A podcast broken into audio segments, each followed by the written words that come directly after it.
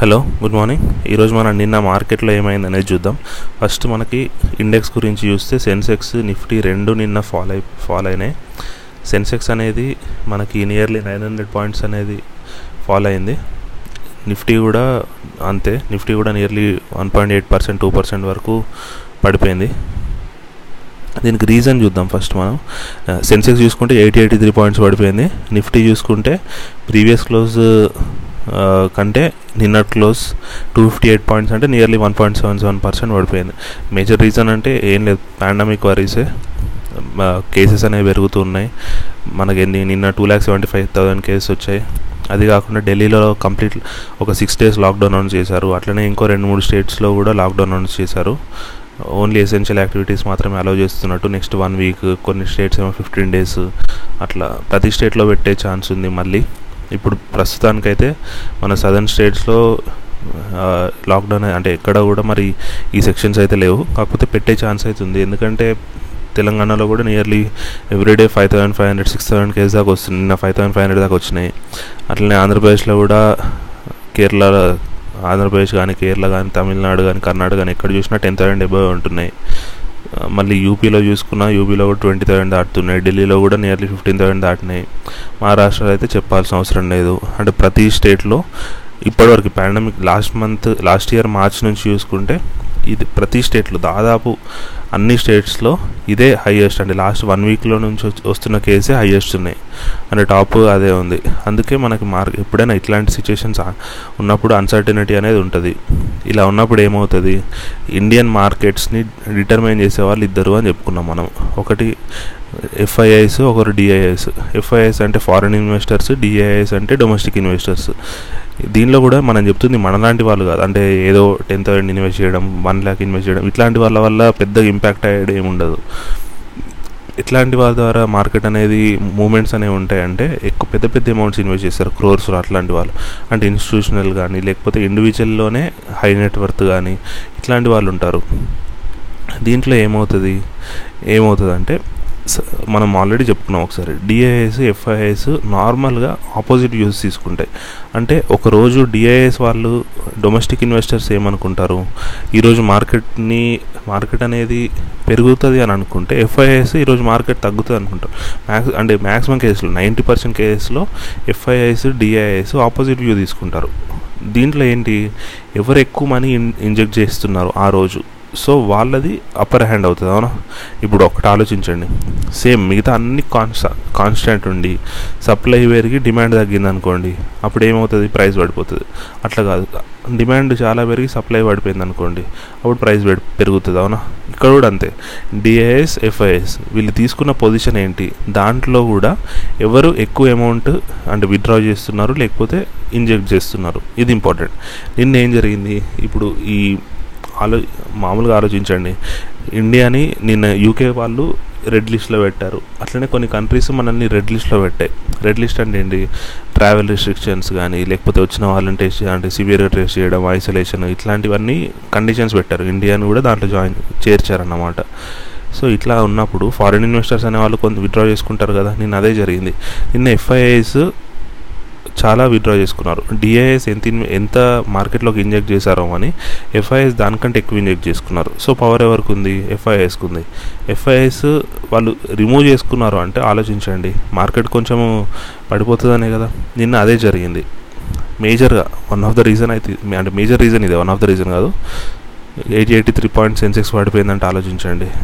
Nearly one point eight two percent పడిపోయినట్టు అవునా? మొన్నటి వరకు మనం చూసుకుంటే ఫిఫ్టీ థౌసండ్ ఈజీగా టచ్ అవుతుండే. నిన్న ఏంటి forty eight thousand eight thirty two ఉంటే forty seven nine forty nine దగ్గర క్లోజ్ అయింది. Eighty eighty three points close అయింది. ఒక వన్ పాయింట్ నైన్ పర్సెంట్ ఆ రేంజ్లో మైనస్లో ఉంది. ఇది ఓన్లీ సెన్సెక్స్ నిఫ్టీయే కాదు. బ్యాంక్ నిఫ్టీ కూడా చాలా నెగిటివ్లోనే క్లోజ్ అయింది. ఎందుకంటే thirteen bank Nifty thirty two thousand ఉండే ప్రీవియస్ క్లోజ్ అది ఓపెనింగ్ ఎంత? Thirty one thousand two hundred అంటే యాక్చువల్గా thirty thousand nine ninety three వరకు కూడా వెళ్ళింది. లో. కాకపోతే మళ్ళీ క్లోజింగ్కి thirty one thousand two hundred two two హండ్రెడ్కి వచ్చింది కాబట్టి ఎయిట్ హండ్రెడ్ పాయింట్సే తగ్గింది. ఎయిట్ హండ్రెడ్ పాయింట్స్ అయినా కూడా nearly two point six percent తగ్గినట్టు బ్యాంక్ నిఫ్టీ చూసుకుంటే. అంటే బ్యాంకింగ్ స్టాక్స్ ఎక్కువ నెగటివ్ అయింది. ఎందుకు? ఎందుకంటే బ్యాంక్ వాళ్ళవి అన్ని రిజల్ట్స్ వచ్చేసినాయి. హెచ్డిఎఫ్సి కానీ ఇవన్నీ రిజల్ట్స్ వచ్చినాయి. వీళ్ళు ఏం హెచ్డిఎఫ్సి మేజర్ బ్యాంక్ కాబట్టి వీళ్ళు మనము ఒక కాన్సెప్ట్ చెప్పుకున్నాం. ఏమని?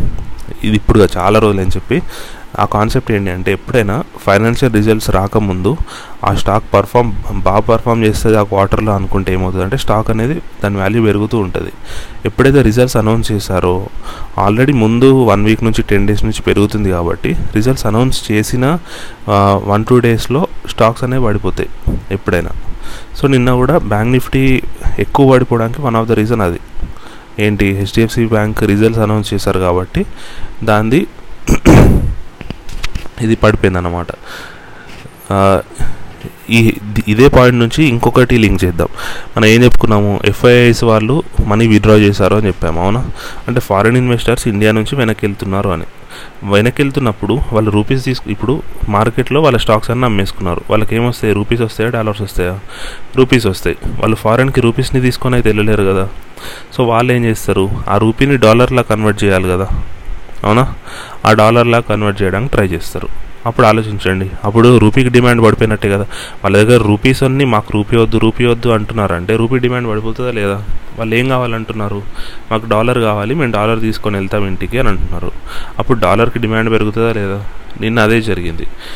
రూపీకి డిమాండ్ పడిపోయింది డాలర్కి డిమాండ్ పెరిగింది. అలా చేయడం ద్వారా ఎవరికి నష్టం? ఒకటి ఆలోచించండి. రెండు ప్రోడక్ట్స్ ఉన్నాయి.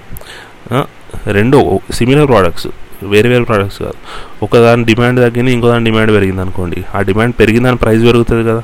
డిమాండ్ తగ్గిందని ప్రైస్ తగ్గుతుంది కదా కొంచెం. నిన్న అదే జరిగింది అనమాట రూపీకి డాలర్కి ఎక్స్చేంజ్ రేట్ తీసుకుంటే రూపీ లాస్ అయింది. డాలర్ గెయిన్ అయింది. ఎంత గెయిన్ అయింది డాలర్ డాలర్ గెయిన్ మనకు అవసరం లేదు. రూపీ లాస్ ఎంత అయింది చూద్దాం. Rupee loss fifty two paise loss అయింది. మనం అట్లా.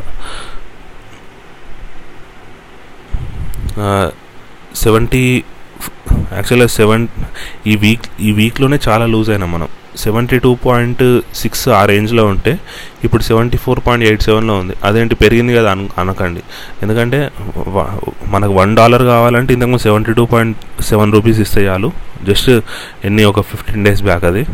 ఇప్పుడు వన్ డాలర్ కావాలంటే మన seventy four point eight seven. అంటే నియర్లీ టూ రూపీస్ ఎక్స్ట్రా కట్టాల్సి వస్తుంది. అంటే మన లాస్ అయినట్టే కదా. అందులో నేను ఒక్కరోజే ఫిఫ్టీ టూ పైస్ లాస్ ఉంది. ఫిఫ్టీ టూ పాయింట్స్ లాస్ అయినాం. అది నెక్స్ట్ న్యూస్ ఏంటి అంటే మనకి ఇది కామన్ న్యూస్ అందరికి తెలిసిందే. నిన్న గవర్నమెంట్ మే ఫస్ట్ నుంచి కొన్ని రూల్స్ చేంజ్ చేసింది సెంట్రల్ గవర్నమెంట్. దాంట్లో ఏంటి అంటే ఎయిటీన్ ఇయర్స్ ఏవో ఎవరైనా తీసుకోవచ్చు అని చెప్తున్నారు. కాకపోతే ఒకటేంటి సెంట్రల్ గవర్నమెంట్ ఫ్రీగా ఇవ్వడం ఉండదు. సెంట్రల్ గవర్నమెంట్ రెస్పాన్సిబిలిటీ ఏంటి? ఫార్టీ ఫైవ్ ఇయర్స్ ఎబో వాళ్ళు హెల్త్ కేర్ వర్కర్స్ వీళ్ళు ఉంటారు కదా వాళ్ళకి మాత్రమే ఫ్రీ. వాళ్ళకి మాత్రమే కంటిన్యూ అవుతుంది అదంతా. మిగతా ఫార్టీ ఫైవ్ ఇయర్స్ బిలో వాళ్ళు ఉంటారు కదా వాళ్ళకి వాళ్ళు స్టేట్స్ నుంచి ఇప్పించుకోవచ్చు. స్టేట్ గవర్నమెంట్ డిసిషన్ అన్నమాట. స్టేట్ గవర్నమెంట్ కావాలనుకుంటే ఫ్రీ ఇప్పి ఇవ్వచ్చు. లేదనుకుంటే గవర్నమెంట్ హాస్పిటల్ కూడా మనీ ఛార్జ్ చేయొచ్చు. ప్రైవేట్లో అయితే ఖచ్చితంగా మనీ ఛార్జ్ చేస్తారు. ఇప్పుడైనా ఛార్జ్ చేస్తున్నారు టూ ఫిఫ్టీ రూపీస్. సో తర్వాత అయినా ఛార్జ్ చేస్తారు. ఇక్కడ ఆలోచిస్తే సెంట్రల్ గవర్నమెంట్ మన ఈ సెన్ ఈ ఫైనాన్ ఈ బడ్జెట్లో థర్టీ ఫైవ్ థౌసండ్ క్రోర్స్ పెట్టింది వ్యాక్సినేషన్ కోసం అని చెప్పి. Thirty five thousand crores. ఇప్పుడు సెంట్రల్ గవర్నమెంట్ ఒక్కో డోసు యాక్చువల్గా తక్కువ టూ హండ్రెడ్కి వస్తుంది. కాకపోతే సరే టూ ఫిఫ్టీకి వస్తుంది అనుకుందాం అన్ని ఖర్చులు పెట్టుకున్నా. సో రెండు డోసులు కలిపితే ఎంత? Five hundred rupees. వాళ్ళు ఎంతమందికి ఇవ్వచ్చు? థర్టీ ఫైవ్ థౌసండ్ క్రోర్స్ పెట్టారు అంటే వాళ్ళు నియర్లీ సెవెంటీ క్రోర్ పీపుల్కి డో వ్యాక్సిన్ ఇవ్వచ్చనే కదా. సరే ఆ థర్టీ ఫైవ్ థౌసండ్ క్రోర్స్లో ఒక టెన్ థౌసండ్ క్రోర్స్ తీసేయండి. అంటే ఏంటి? ఈ సీరం ఇన్స్టిట్యూట్ వాళ్ళకి అట్లాంటి వాళ్ళకి గ్రాంట్స్ లాగా ఇచ్చిన. నిన్న కొన్ని గ్రాంట్స్ అనౌన్స్ చేసింది central government. Three thousand crores Serum Institute వాళ్ళకి fifteen hundred crores Bharat Biotech వాళ్ళకి. మొన్న కూడా రీసెంట్గా ఏంటి కొన్ని గవర్నమెంట్ పిఎస్యూలో కూడా వ్యాక్సిన్ తయారు చేయడానికి వాళ్ళకు కూడా కొన్ని డబ్బులు ఇస్తామని చెప్పింది కదా. సో ఇవన్నీ తీసుకున్న టెన్ థౌసండ్ క్రోర్స్ వదిలేయండి. అంటే ఇంకో fifty fifteen twenty five thousand crores అయితే ఉంటాయి కదా. దాన్ని బట్టి ఫిఫ్టీ క్రోర్ పీపుల్కి అయితే వ్యాక్సిన్ చేయొచ్చు కదా ఫ్రీగా ఇప్పుడు already fifty fifty crore people అండి. ఇప్పుడు government central government only seven seven to eight lakh పీపుల్కి మాత్రం ఫ్రీగా ఇచ్చింది. ఎందుకంటే టోటల్ ఇప్పటివరకు తీసుకున్న వాళ్ళే eleven lakh eleven crore people ఉన్నారు. దాంట్లో అట్లీస్ట్ వన్ క్రోరో వన్ అండ్ హాఫ్ క్రోరో ప్రైవేట్లో తీసుకొని ఉంటారు కదా. మిగతా వాళ్ళు గవర్నమెంట్లో తీసుకున్నారు. అంటే నైన్ క్రోర్ పీపుల్ తీసుకున్నారు. అంటే ఇంకా ఫార్టీ క్రోర్ పీపుల్కి సెంట్రల్ గవర్నమెంట్ ఫ్రీగా ఇవ్వచ్చు. అయినా కూడా వాళ్ళు ఏంటి? ఇప్పుడు మేము ఎయిటీన్ ఎబో వాళ్ళకి మేము ఫ్రీగా ఏమి ఇవ్వము అని చెప్తున్నారు. పోనీ ఎయిటీన్ ఎబో వాళ్ళకి ఇవ్వకపోయినా థర్టీ ఎబో వాళ్ళకు ఫార్టీ ఎబో వాళ్ళకు అట్లనే ఇవ్వచ్చు కదా. మరి? అదేం లేదు. స్టేట్స్ బాధ్యత. అంతే సెంట్రల్ గవర్నమెంట్ ఎట్లుంది అంటే ప్రేజ్ అన్నీ మా మా సైడ్ రావాలి. తిట్లు అన్ని నెగటివ్ అది ఏది చూసుకున్నా సెంట్రల్ గవర్నమెంట్ బాధ్యత. నేను అదే చెప్పారు. ఏంటి? పీయూష్ గోయల్ ఒక స్టేట్మెంట్ ఇచ్చాడు. అతను ఎంత స్టూపిడ్ స్టేట్మెంట్ అంటే అది ఎకనామిక్స్ అనుకుంటున్నాడా హెల్త్ ఎమర్జెన్సీ అనుకుంటున్నాడా తెలియదు మనం ఏంటి ఏదైనా ప్రైస్ కంట్రోల్లోకి రావాలంటే మనం ఎప్పుడు చెప్పుకుంటాం కదా డిమాండ్ సైడ్ ఫ్యాక్టర్స్ ఉంటాయి ఇన్ఫ్లేషన్ గురించి చెప్పుకున్నప్పుడు మనము ఇన్ఫ్లేషన్ని రెండు రకాలుగా డివైడ్ చేస్తాం. ఒకటి సప్లై సైడ్ ఇన్ఫ్లేషన్ ఇంకో డిమాండ్ సైడ్ ఇన్ఫ్లేషన్ అని. నిన్న ఈ స్టూపిడ్ అనాలజీ వాడి పీయూష్ గోయల్ అతను స్టూ అంటే ఏంది తెలివి తక్కువతనమా లేకపోతే వాళ్ళ గవర్నమెంట్కి భజన చేయడమా అదేందో తెలియదు కానీ ఏం చెప్తున్నాడు? ఆక్సిజన్ డిమాండ్ని ఇప్పుడు ఆక్సిజన్ సప్లై అనేది హాస్పిటల్స్లో పెరిగిపోతుంది కాబట్టి షార్టేజ్ వస్తుంది. దానికి ఆన్సర్ ఏంటి? దానికి ఆన్సర్ ఆక్సిజన్ మనం తయారు చేయడం పెంచాలి. అవునా? ఎందుకంటే హాస్పిటల్లో పేషెంట్స్కి ఆక్సిజన్ కావాలి అంటే దాన్ని అయితే మనం అతను ఏం చెప్తున్నాడు? డిమాండ్ సైడ్ నుంచి కూడా తగ్గియాలి అంట. అంటే ఇప్పుడు సడన్గా ఒక పేషెంట్కి ఆక్సిజన్ అవసరం ఉంది.